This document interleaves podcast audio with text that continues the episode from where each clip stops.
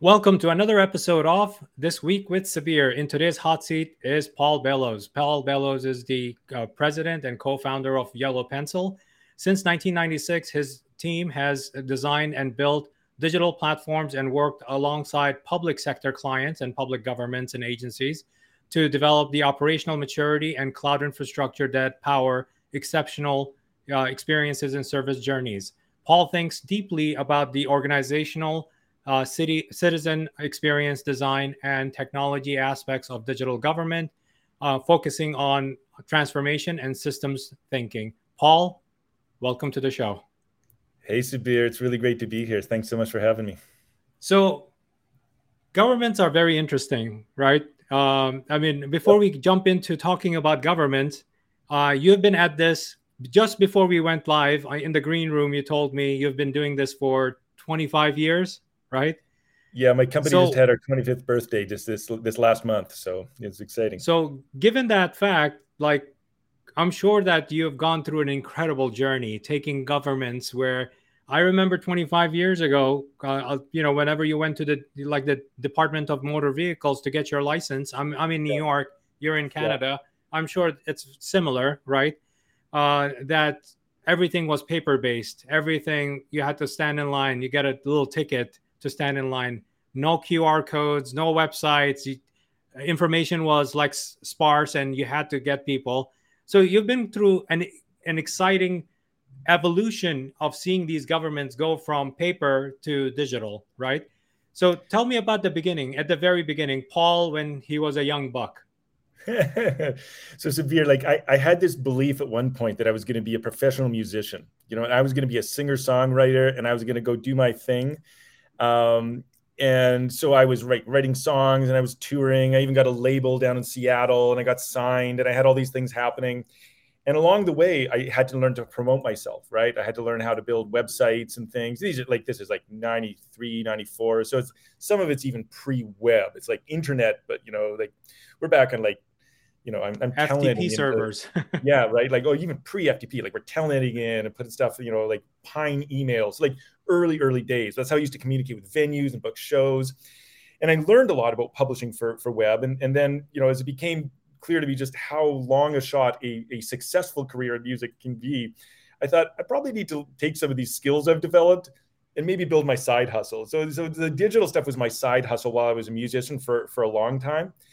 And then there was this one fateful day where my label called me and they're like, "Hey, good news, uh, we got picked up by Sony, so we're gonna we're gonna go big time, right?" And say, but they can only bring the artists on our roster. We're going 100% full time music. You got to quit all your side jobs. And I was starting to have some success with the digital work, right? Like we were, I was, I was making some money and things were happening. It was starting to become more of a full time job. And I just thought, you know what? I love music. I can always play music, but as a career, I'm gonna I'm gonna go for it. And that's that's really when I went full time into digital and said, I'm you know I'm building a business. I'm gonna grow this thing. I'm gonna build a staff. We're, we're gonna get good at this because I was actually starting to have a lot of fun with it. So I went from uh, I went from rock and roll to digital platforms for government pretty quickly at, at that point, and and uh, said goodbye was to the that, label. But, yeah. Was that the lane you selected in the very beginning and said that you know what I'm gonna I'm gonna digitize uh, these governments? That's that's the service I'm gonna provide. Well, I when I started, I was doing anything for anyone who would pay me a dollar. Right? That's how we all started business. Like I was hustling yep. for anything. Just freelancing.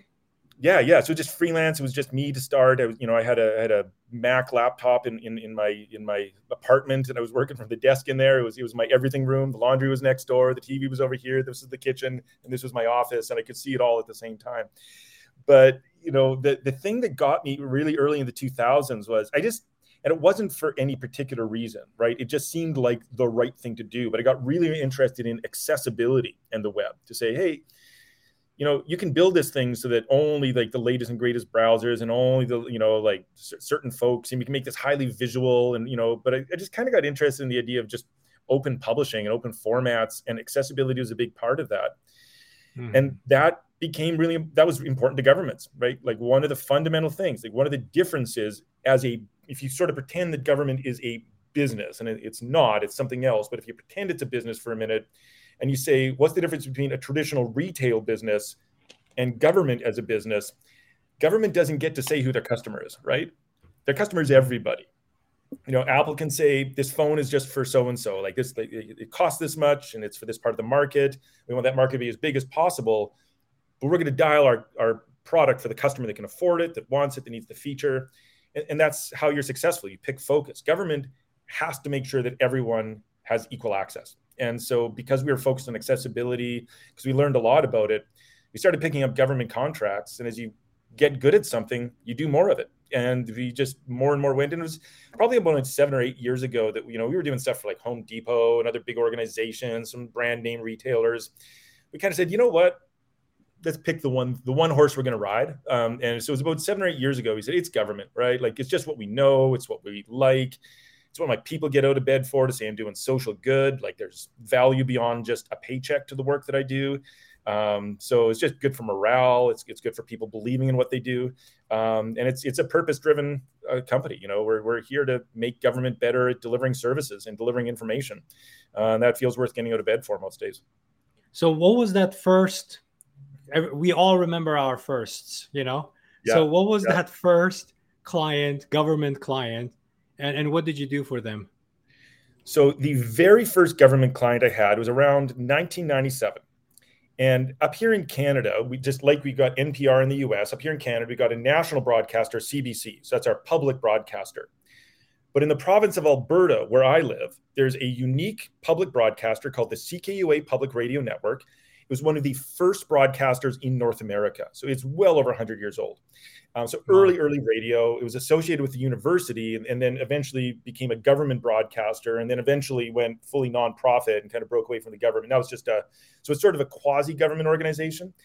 Um, but they were looking to do like re-platform. They got a big grant and they were going to do this whole streaming and they were going to do online donations and they looked around and they knew me because I was a musician because I'd actually had records on their on their, their network and they knew me because I was one of the in the late 90s one of the few companies in our community that was doing modern digital work so they called me and they brought me in they said we want you to run this whole thing so I got in deep and I started, you know, we learned early streaming technology, like very early real audio, real network stuff. We got in and hmm. looked at online commerce before almost anybody was really doing credit card transactions online. That was early, early days. You know, we didn't have PayPal back then. Nothing, nothing existed. You were you were literally talking to a bank and saying, "Do you have a way to take a payment from a website?" And like, well, there's this guy in a department who has this technology, and we think we could use it for that, right? So it was mm-hmm. very, very early days. But we built that whole platform for them. It was about a year and a half long project. We won some awards, and then immediately the local health authority, who like is accountable for health service delivery in the region, said, "Hey, you come over here. We want you to deal with our publishing platform. We're trying to build like health information online." And that was about two years later. So that was around 1999. Uh, so I worked for them for a couple of years and built like virtual tours of hospital. Worked with IBM and some big tech, and you know, like all this cool. Back then it was like Java, just-in-time Java tech- technology. Uh, so we built all these like images of like how to move to a hospital and wayfinding and you know like health information. And we're just trying to build this publishing hub. And so we built an early content management system and it was hand coded in house because that's how you did it back then. You know there, there, weren't really commercial applications to buy for building these big platforms. So we did that. And, I, and after those two i was sort of on contract inside the organization. I thought you know i'm going to have way more luck being outside of the organization because being inside of this organization I'm part of the political structure, right? I'm part of the decision making. You're kind of shackled. Of yeah, you can't tell people what to do. You can't tell senior leaders what to do if you're three three levels down. That yeah. I need to be in a position where I can tell them what to do because I kind of know how this works, and and not a lot of people do. And so that's when I took Yellow Pencil and really became a proper company and started taking clients. I'd been a contractor really inside of organizations for a little while. So that was around 2001 when we really stepped out and said, "Okay, we're hiring people. We're going out. We're going to start building these platforms." Um, and the rest has been you know just a linear path to sometimes a lot of success and sometimes other things. Well the, the thing is when you're going through that journey right you make it sound simple yeah. right 2001 is 21 22 years ago right? Yeah. And i'm sure that uh, if you remove that shirt there are pretty deep scars. What one of the things i've said i say to all my staff is i have learned nothing worthwhile through success I've only learned worthwhile things through failure, right? So that's I, I don't think humans learn in other ways, right? That was that went terribly. Let's never do it again. How do we never have that happen again? And that is, I think, the only way to really learn a permanent lesson is as a person or as an organization. I mean, this morning it's it's funny. Uh, you, you mentioned that I, I was talking to my client and uh, I'm helping her uh, grow, double her business, right? Yeah. And she's very happy. She's very happy. Uh, you know, she got on there said, you know, thank you, thank you, thank you. You're genius. The next message that I sent to her on we were on Google Spaces, like a Slack, right? Yeah. I said ego check. Mm-hmm. That's what I responded. Ego check. Yeah yeah. right because uh, the thing is uh, some of those things when you have too much success it go- goes to your head and then Absolutely. even the stuff that made you successful you're going to fail miserably because of the ego issues right but if you take a pause and go like okay uh, great it worked how did it work let me see yeah. how i can dissect this and figure yeah. out the parts that actually worked and the parts that really sucked even with success there are parts that are horrible it just fails but yeah. the thing is, the bigger success story is kind of cushioning the the failures in there. You need to really separate the real true success in the experiment, and then say, okay, you know what, that worked. I'm gonna take that all the way through. This yeah. other part, I noticed that we have a problem. We need to fix that, right? So I celebrated that with her with one text. Yeah. That was it. I nice. said, okay, now now we're gonna go into. Let me see and I looked and I saw that there were three other things that need still needed to be done. I said, "It's good that you celebrated. Thank you. It sounds yeah. great. Let's move on. These are three, uh, this is the next three to dos you need to do. You know, stop celebrating." Yeah, one of the things that's true about like our species, the kinds of like the way this little faulty walnut up here actually works is we're always scanning for safety, right? Like modern cognitive theory says the human being is just like, am I safe? Am I safe? Am I safe? And when you are safe, the brain starts to relax. Okay, I'm good right? And when you're in hmm. danger, the brain activates. So failure activates the what's going on, how do I get out Defense. of danger? Whereas success shuts down your cognitive process. You're like, okay, it worked, I'm good. But what you did is what's essential. You got to have the same level of you know analysis when it does and doesn't work, because half the time success or failure is luck, right? Yeah. And you can't tell. Was it that I did everything right?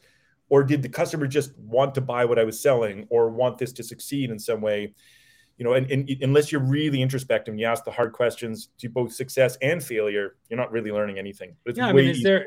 I mean, there's sometimes it's like nothing to do with you, man. It's just environment. Right now yeah. in, in, the U.S., there's Prime Day going on for two days, right? Right. Yeah. And then you go like, oh, you know what? We we put up that free shipping thing with ten dollars off, and it's working gangbusters. No, yeah. people are out with their wallets, with their credit card in hand. They just want to buy. They're excited to buy right now. That's what yeah. they're doing has nothing to do with you. You're not a genius. yeah.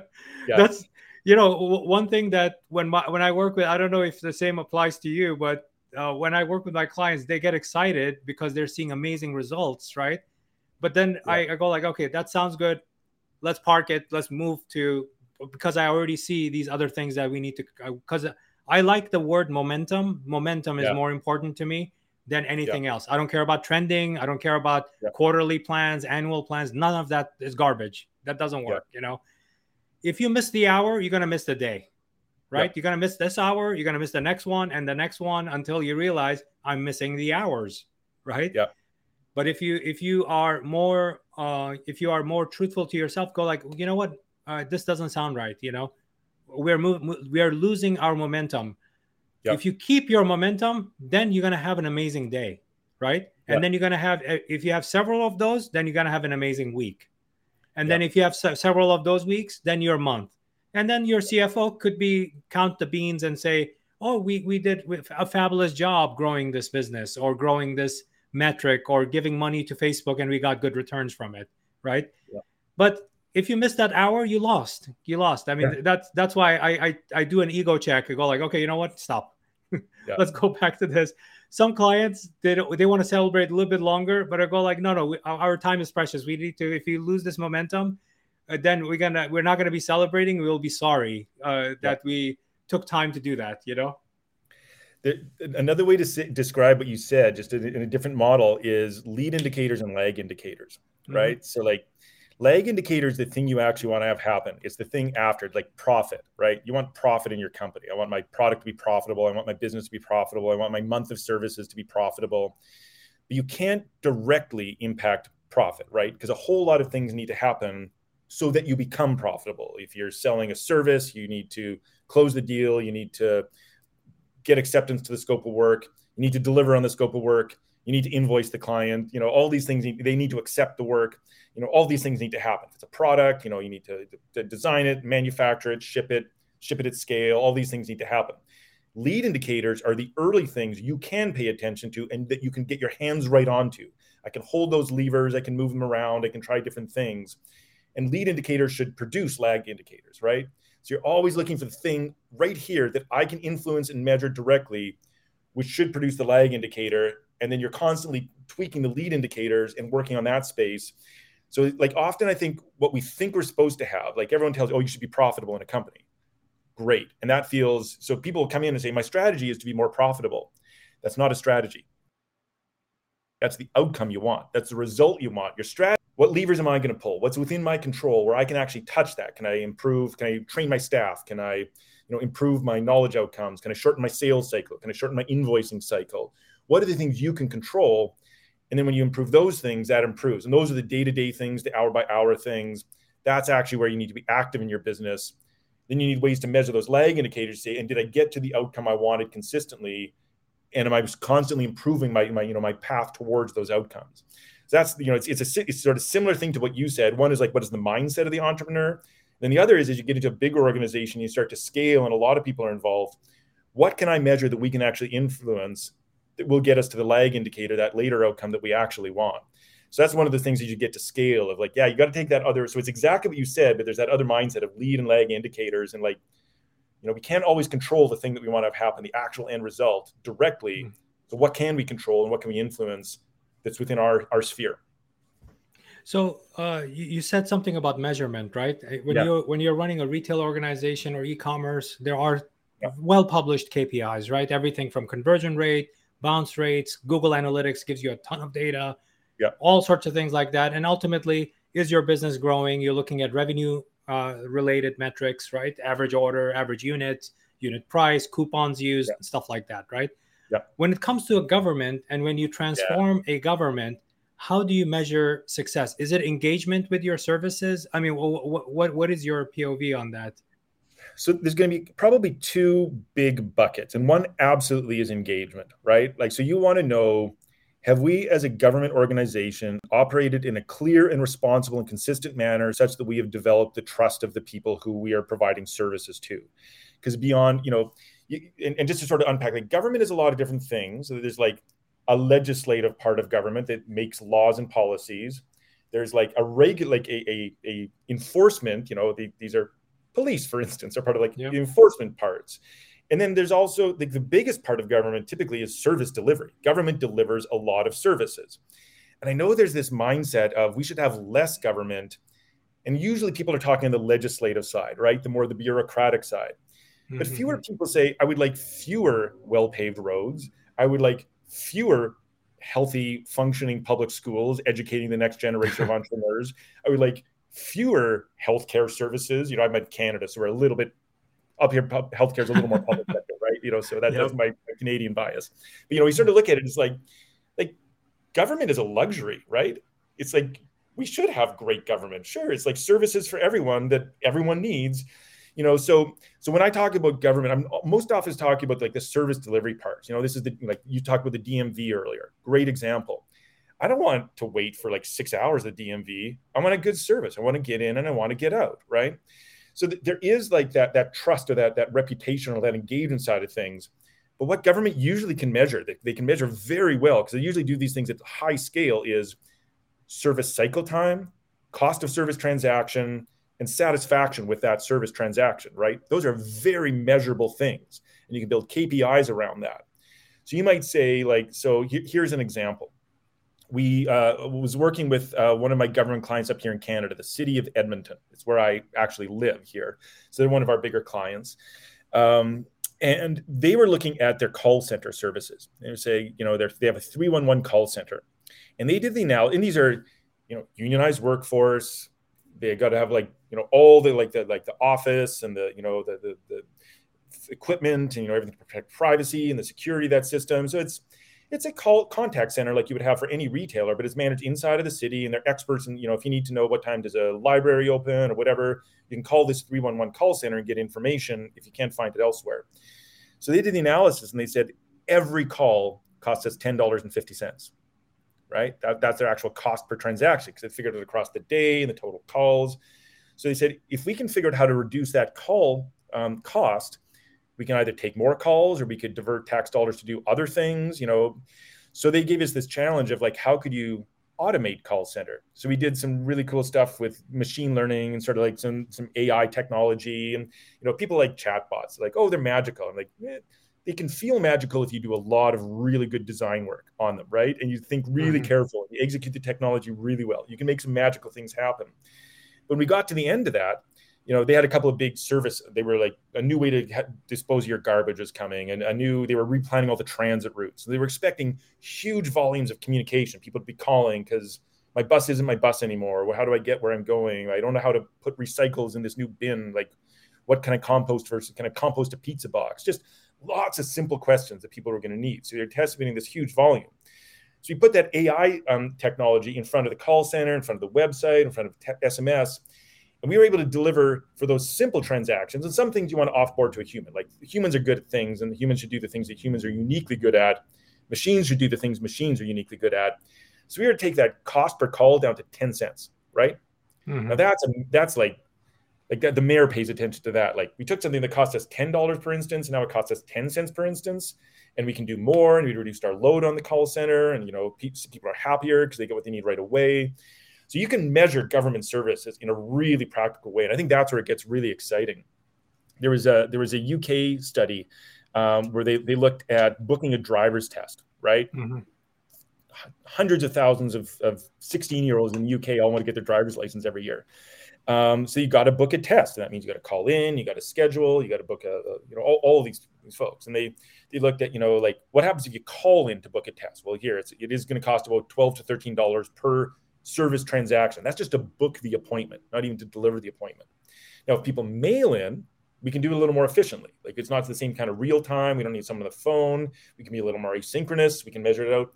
So those transactions cost about five dollars per for someone to receive a letter, open it, book your appointment, send you a letter back. That's a pretty quick thing when they got it finally, you know, and UK was an early leader in digital government. They did this before most other folks. They like, we need to be design forward, we need to be user forward, we need to be user citizen centric design services, right? Let's let's learn from like the, the best software companies and let's build services the way they do. They got that service transaction down to like a quarter, right? Wow. You know, so suddenly you're being more responsible. Like, is it good to, that it's ten dollars? I guess you're employing civil servants, you know, that's that's good. But like, there's probably a lot of other things you could do than answer the phone to book a driver's test to deliver value, right? Like they can, you know, it's not about necessarily even reducing that cost. It's what are the other important problems in our society government could be solving for people so that we have a more educated, healthy, productive society because that's good for the economy.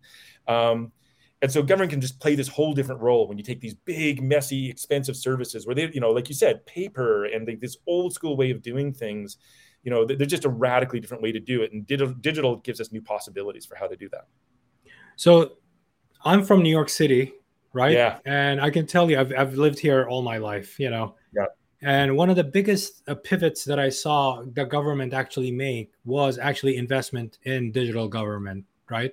Yeah. And I think I, I will give, I know that there, there are different types of people. Pol- I don't play politics at all. So uh, what I saw was when like Mayor Bloomberg came into the office because of his yeah. tech background and everything, he, I think he was one of the first people to actually have a CIO or CTO for the, for the city of New York. City of New York is New York City is gigantic place, you know.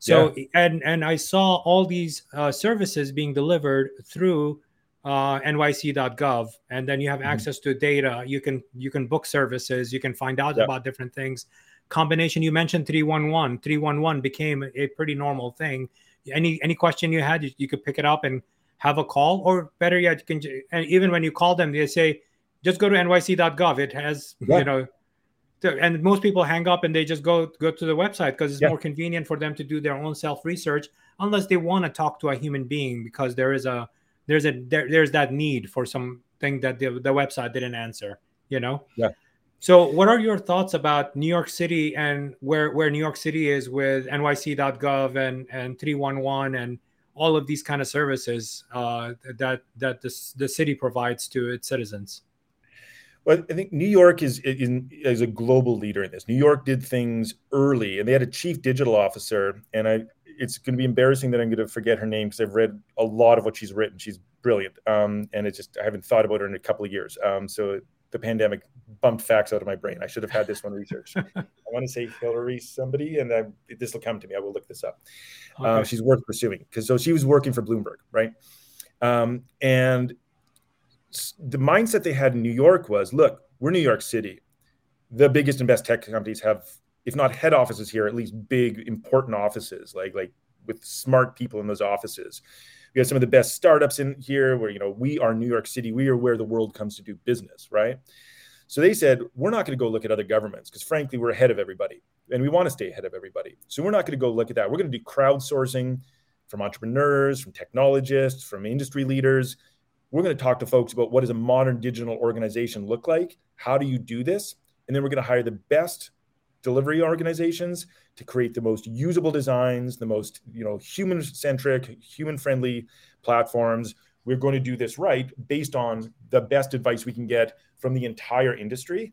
And I think that's partly why New York is, you know, also it's New York. You can you have the best and brightest right there, you know, living inside the city walls, right? So you know you have access to these people but also it's a very new york way to do things i was, I was super inspired by that you know to be government being entrepreneurial i think that's a really interesting way to look at it. You don't you don't often get to do that but new york is being new york and, and with good leadership too right?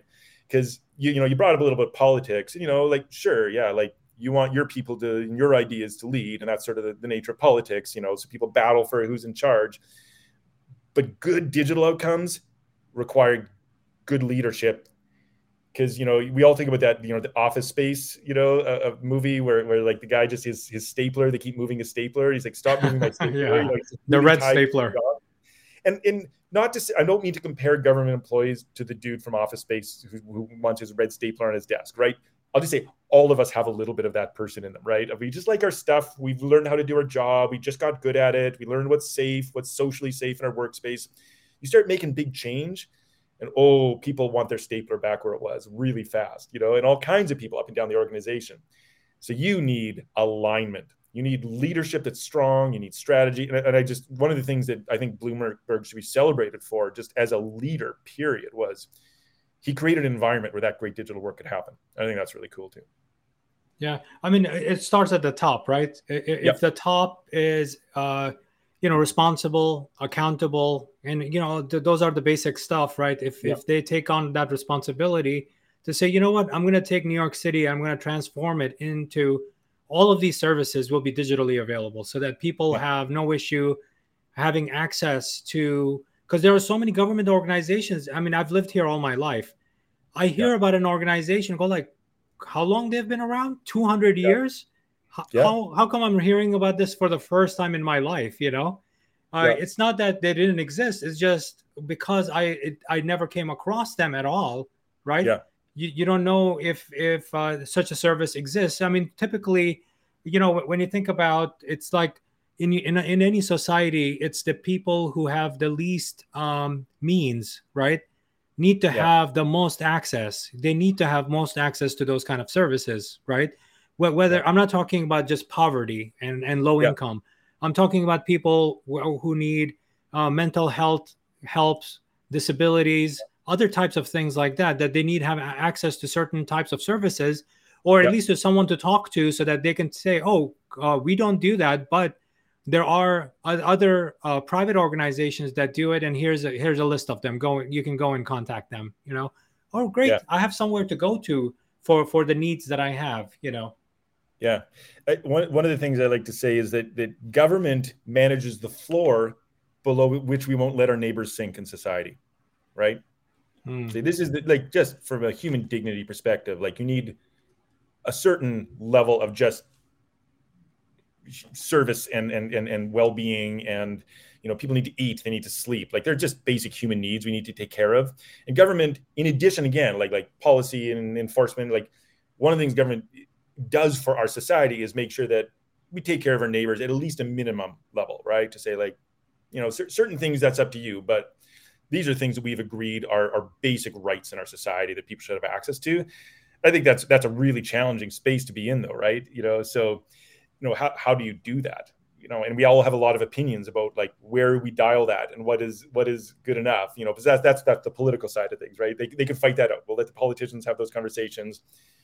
But you know, one of the cool things about government too is there's you know you talked about this. You know, these organizations you never heard of. So government has a lot to do with getting born and dying. You only ever do those things once. Mm-hmm. Hopefully, hopefully. Um, but uh, you know, so like like how do you know? You know, you get to these major life events like, oh, I am getting married. It's my first time getting married. Maybe it's my only time getting married. You know, so do I need to register? I need to let people know. I need to, you know, this is official. There's like a something has to go to city hall or to the to the regional government, to a state or a province up here in Canada. You know, so these you have these big moments of interaction with government around some of your most major life events. An elderly parent is going into hospice, and you need to prepare for end of life. And what do I do? It's going to involve a lot of interaction with government departments at a time where you're probably at your worst self, right? That's probably, mm-hmm.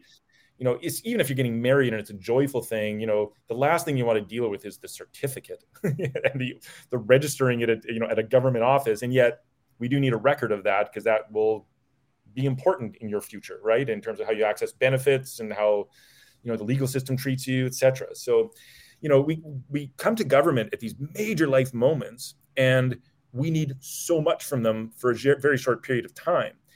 So again, like you think back to a product company, you know, product companies are about like like how do we talk, you know, daily engagement? How do we, you know, government is like I have a very high need in a very short time span. It's very, very, very important to me for joyful or sorrowful reasons, wherever you are on that spectrum.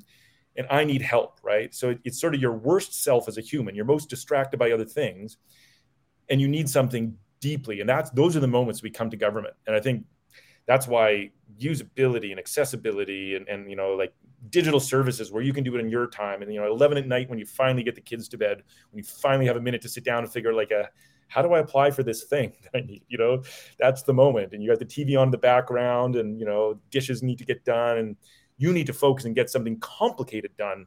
And, I, I think those moments are, are, you know, why we need great, great, great government digital services. You know, when you um, you, you mentioned about stressful times. I mean, one of the things yeah. I think stressful with certain government agencies, you know, is that right off the bat, as soon as you need any kind of services from them, you start stressing out, right? You're a 16 year old, you want to get your driver's yeah. license, you're stressed out. You don't want to go to the DMV, yeah. right? Yeah. I, I, mean, at least if, if some of those services were available digitally, that you could at least have some control over that, right? It's already that life event uh, is is stressful. Getting a passport, you know, getting uh, getting your deed to, to your to your property or something like that, you know those those yeah. events are already stressful on top of it now if you go and uh, spend a whole day which typically was pretty uh, regular thing or several days chasing something uh, because there were no digital access like pre 1995 right uh, yeah. And and after 1995 paul Baloz is born and he digitizes the con- you know all these governments you know I but before that, you would waste a lot of time and and yeah. you would be stressed out. Eh, first of all, you're handling a stressful situation, yeah. but on top of it, you're getting stressed out because you don't know the process. I mean, if there yeah. was an infographic on nyc.gov said, "Oh, if you want to achieve this, here we go. These are the five steps you need to go through." I'm going to educate myself and go like, "Okay, this is how I'm going to go through this process. I'm on step 1 or step 5 or you know there are exceptions here. It, it, explains everything to me. Great. And now i know walking in what i'm what am i getting in myself into. If yeah. i if i didn't i'm talking about before 1995 you're already stressed out because you don't know what it is, and then you get to that person uh, behind the window and you talk to them and then the person has only this much time to help you not their fault they just have to handle the thousand people that are standing behind you also. Yeah. And and the other thing that's true about government is like can you think of like aside from maybe going to the library or you know like a public library etc you know or a public pool you know but think about like when you have to interact with government on the bureaucracy side would you ever choose to do that? No but you must do that, right? If you want to drive a car, you must have a driver's license. Yeah. No one chooses to get a driver's license. It would just rather get in my car and drive it. That's the thing that I want is to get from here to where I'm going. And when you're 16, it's really fun to drive a car. Later, then you just yeah. live with traffic and we all resent driving cars later, you know. But you know, when you're 16, you want the car, you want the hands on the steering wheel, you want to take your friends, you want to pick up whoever you're attracted to and take them on a ride, right? Like all the joyful things about getting into a car.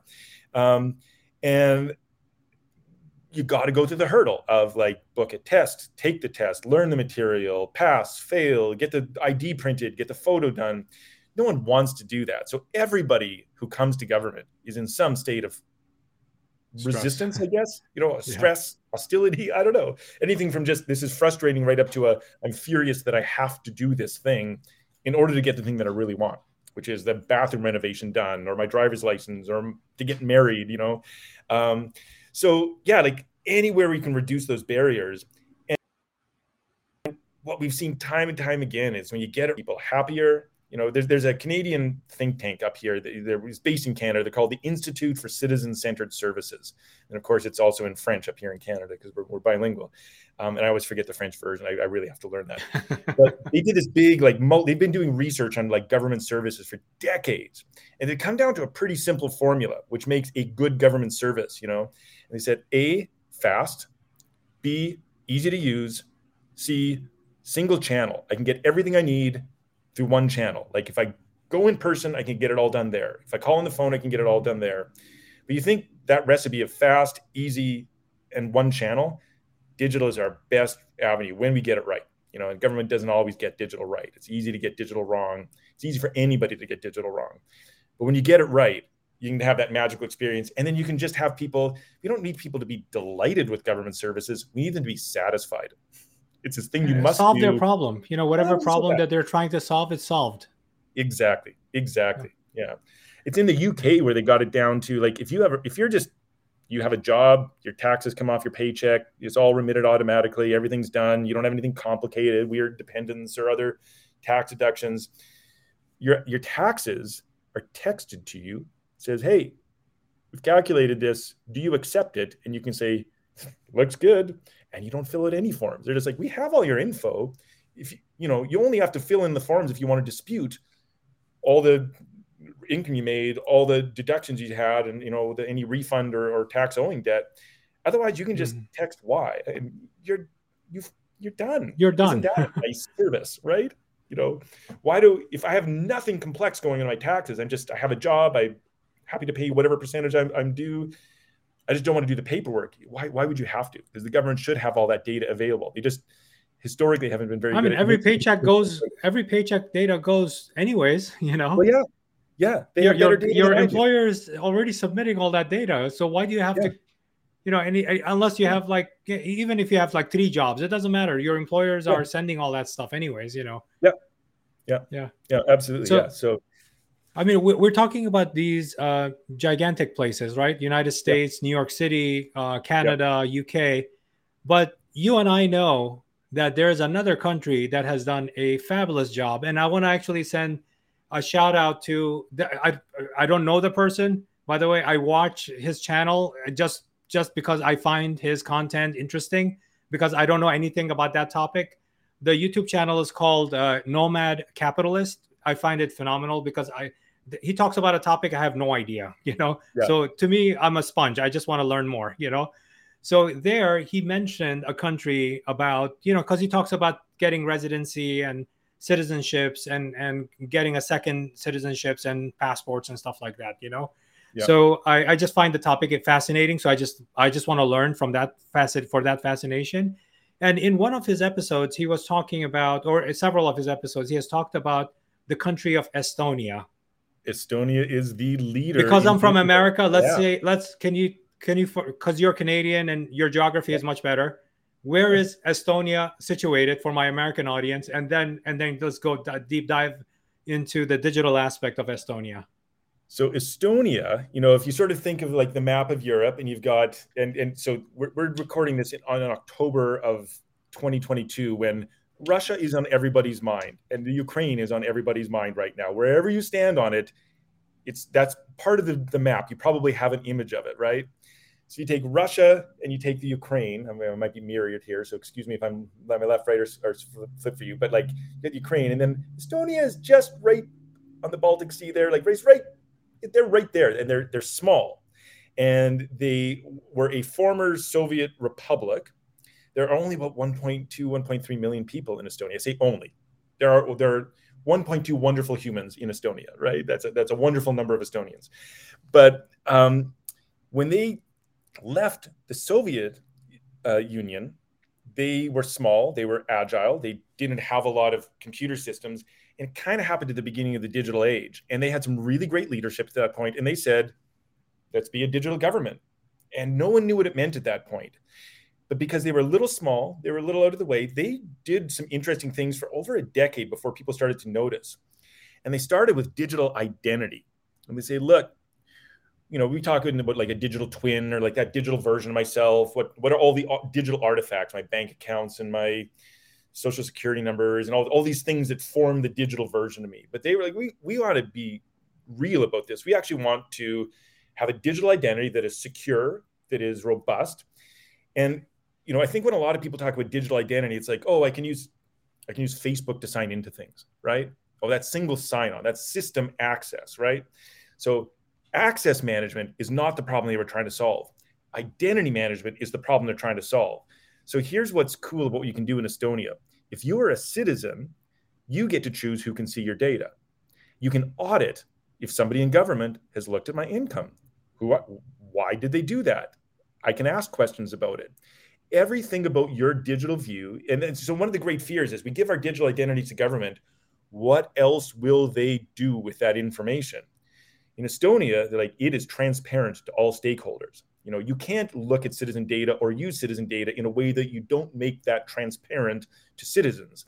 So some of the things people are just like now getting their heads around, like crypto and like distributed ledgers and auditability, and you can't corrupt it. You, you know, Estonia has been doing that with digital ID for like well over two decades. Wow. And they have this open road platform where everything can wire up. It's so good the banking sector said, we'll use that. It's better than what we can have. Private sector said, we'll use that. And then based on that foundation of identity and being able to absolutely concrete say who you are, they started to digitize their entire legislative process. So like the prime minister of Estonia signs, I think it's prime minister, not president. Again, i should double check that. Someone double check that. I might be wrong. Prime, I'll say prime minister and, and, and apologies if I got that wrong. Prime minister of Estonia uses an iPad to, to like enact legislation and then it becomes a digital record and this is where it comes like history comes to today so this is this beautiful thing that estonia talks about they talk about digital embassies because as a former soviet republic and again lots of different people who might watch this might have a different opinion on this however they have to be thinking today and in fact they've publicly been talking about well russia is encroaching on ukraine right has sent armed forces into ukraine and they're small and they're right on the border. Like you can you can sort of on a map you can sort of like it's it's about an inch to Moscow from from where Estonia, Tallinn in, in, in Estonia is, you know, and so they're close. So they're very aware of this. So their their model is we have a digital embassy in London. If we have a threat to our sovereignty, we can back our entire society up. Every contract, every law, every marriage, every wow. birth, every death, every interaction with government, every permit for building, like the entire government is a digital artifact. They can back up to London. And then they say, when we restore our sovereignty, we can restore our government from a backup. Wow. It's just not, a concept, you know? Yeah, that's that's, that's ridiculous. Yeah. digital government. Yeah. Yeah, I mean that's that's kind of phenomenal when you when you kind of think about that. Like, if you come across uh, or have spoken to anyone that's a refugee from from uh, whether it's Ukraine, yeah. Afghanistan, yep. Iraq, any anywhere, right? One of the biggest thing, the challenges that they have is, oh, I used to own property, oh, before the war, right? Yeah. I had yeah. three buildings, I had a farm, I had this company, yeah. and the thing is now, you know, whoever took it over, whatever, uh, because you're not there anymore, they took the thing over, and then uh, you know, but that's your property. That's your property. You paid for it. Your family paid for it for generations. If you don't that's have records, your property you know if you don't have records it's it's up to who who has the most power in that situation which if there's an occupying force is not going to be you yep or or yeah. even even the government that takes yeah. over might might say might not honor your ownership yeah. of uh, even though you may show that look i own this property for 400 years. Yeah yep. but the person who owns it now but bought it from 10 people from 10 different people in a chain yep. right? And yep. then it's not their fault you know they thought that they were buying it from the proper owner of the person. But even that person was not the owner it was like 10 back. The, there was a war and then they the people left and somebody just said oh you know what? I'm going to squat this place and i'm going to sell it you know? Yeah. Yeah. Yeah. Yeah. Uh, when, when uh, i was just curious like you know you start with one one uh, government right now you're you're having some success in your agency because i want to talk to you about your entrepreneurship a little bit too yeah right now you go and now you have three other clients there are three other government organizations were they all in Canada, or did you start expanding out immediately into some U.S. governments too? So we we tend to work. You know, the, the federal governments are massive. You sort of said, hey, you know, like we we talk about these great big stories of massive, but federal governments don't often need as much help from outside right? So we, we sort of identified quickly like the business model for us is in smaller organizations. And the good news is there are more small organizations than large organizations. So you would have like like they call them the ABCs, right? So you got like a regional government, like a state or a, or a Canadian province, and then they'll have agencies, boards, and corporations.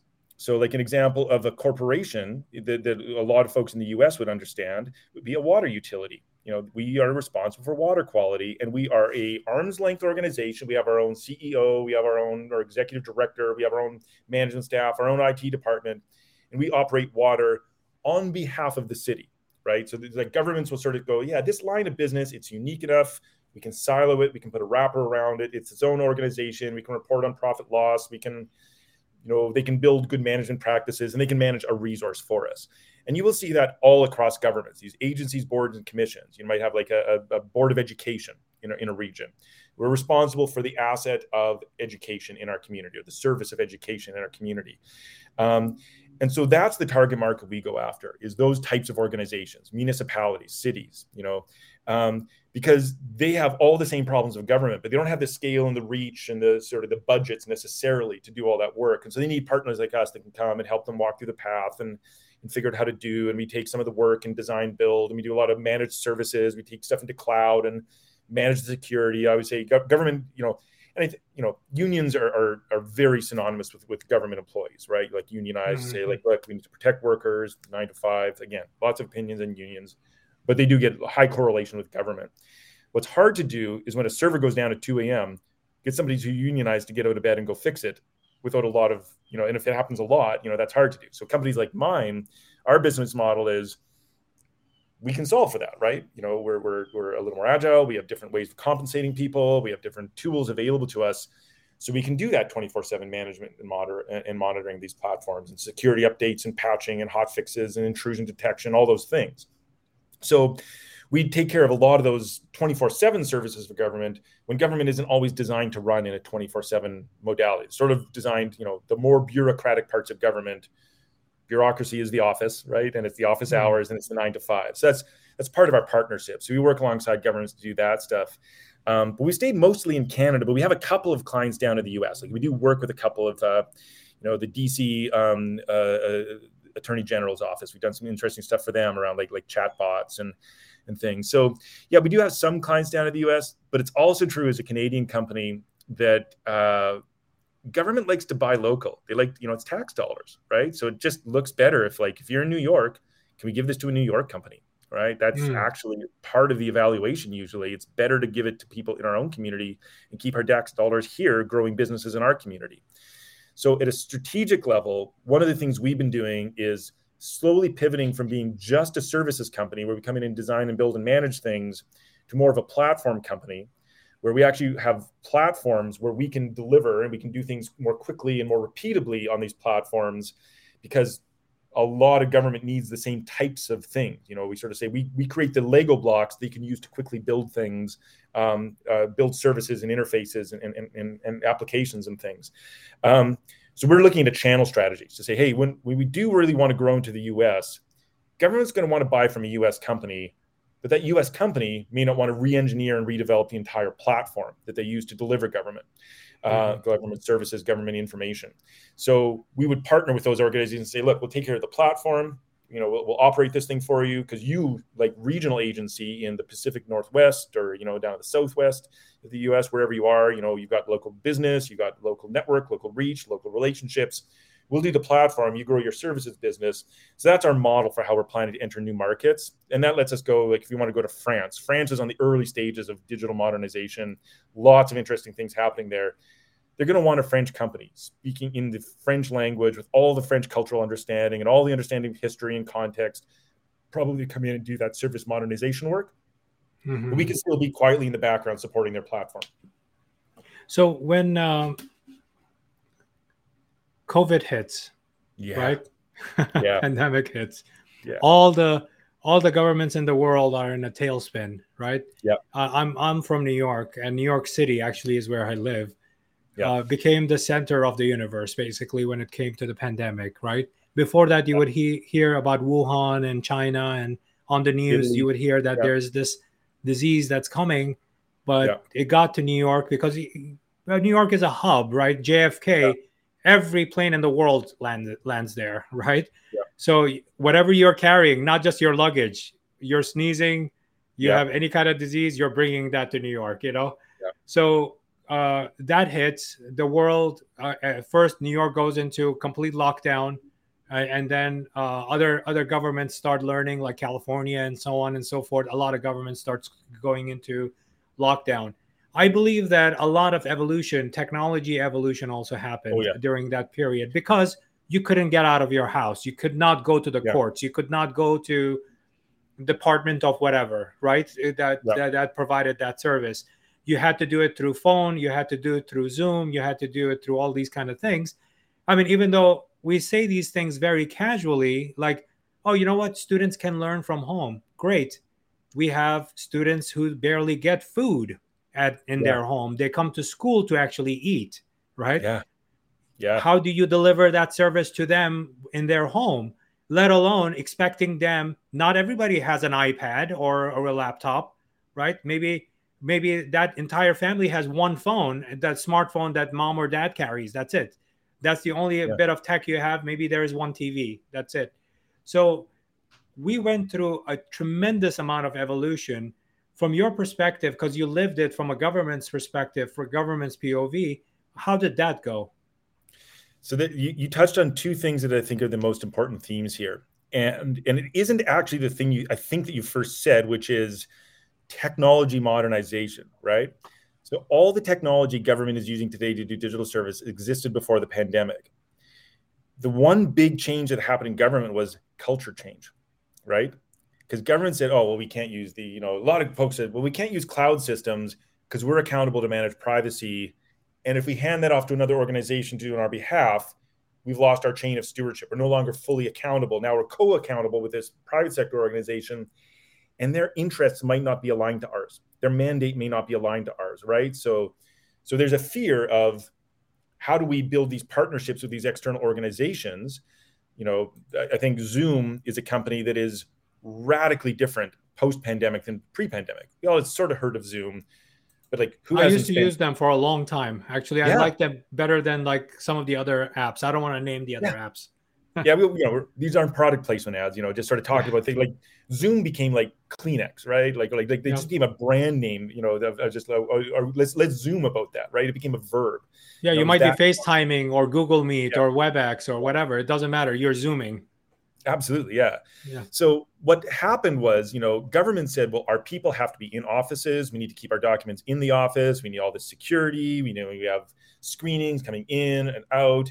So there's no way we could do business digitally, right? We couldn't run our operation. We couldn't run these programs for, you know, folks in need or whatever because we have to take care of their private information.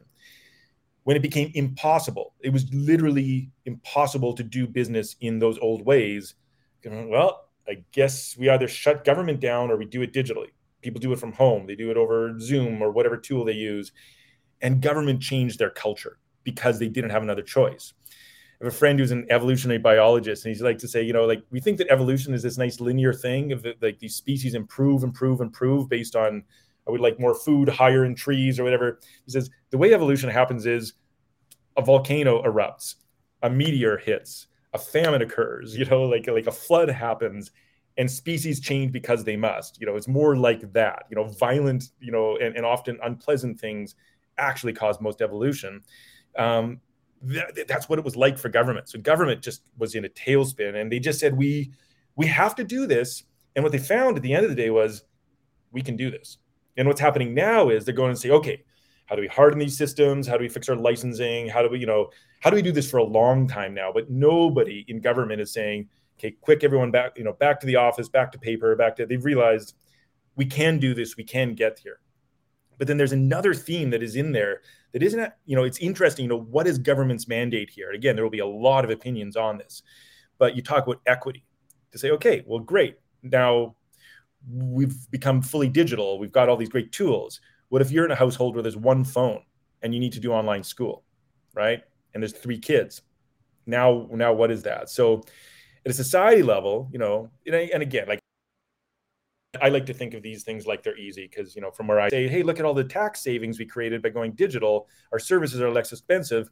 Let's make sure everyone has access, you know, and maybe access in their home. You know, why, why do we make sure everyone has a good tablet available or one tablet per kid so we can do online school or online whatever it is, you know, online community, online, you know, post, you know, post, you know, curricular, um, extracurricular sports, who knows what, you know, like, like why can't we make more things digital here and, and why can't we ensure access for everybody? Make sure we have good broadband everywhere you know that, that, that we're supporting the telecom companies to make sure that the infrastructure is here to deliver this because the other thing that happened in the pandemic was the entire internet had been designed around these like hub and spoke where like 90% of things happen in the downtown core and then a little bit of stuff happens in the suburbs and out in rural.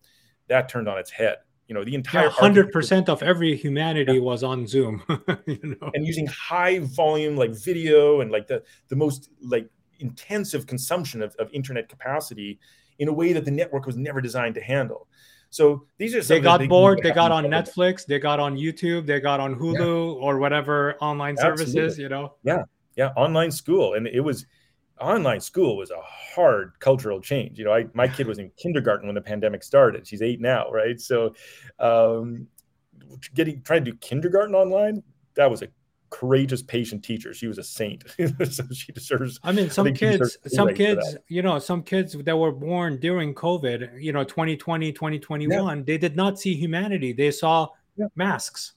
Yeah. Everybody with masks. So when they didn't have a mask, they don't know what to do with those people. And and they have not and some some kids did not even have social skills yeah. because they were not interacting in a playground or playing with other kids and stuff because yeah. of re- restrictions of covid you know? Yeah. You know it's, it's it's been it's been a radical shift to our entire society and our entire culture. And there's the entire spectrum of emotions about it right? Everything from rage to gratitude you know and people have a lot of feelings about it. And we're going to be unpacking this for decades i bet decades. So, Paul, uh, you know, it has been fabulous having you on the show yeah. and dropping all this amazing knowledge. Uh, I want to ask you your number one biggest challenge and how to solve it if you're a government, if you want to go through a digital transformation. Your $100,000, because we're talking about government, let's up it yeah. to $1 million. You know, you expert yeah. insight into biggest challenge and how to solve it uh, that you, you want to leave the audience with. So the, the biggest challenge for government is in the old world day, government was a procurement expert, a legal expert, a contract management expert. They had people that would buy stuff outside. Digital is government making their own stuff. Government is more like a software company today than they ever have been because in house you have prototypers and field researchers and user experience experts and content strategists, front developers, back end developers, cloud engineers. Government has gone from buying that stuff off the shelf, like a product, like I need to buy some concrete, please, for my building, to we're going to have to make this stuff ourselves and support it ourselves. So the biggest challenge government's going to have in the next 10 years, especially because 2027 is peak boomer exiting the workforce. That is the year where the wave crests. We're going to have the largest retirements we've ever seen. It's already starting to happen. How are you going to find the people to do the work? That is the number one question that government should be asking themselves immediately and urgently. What do we need to change about our culture, about our toolkit, about our technology, about the way we make decisions, about the way we assign and execute work, and the way we do procurement?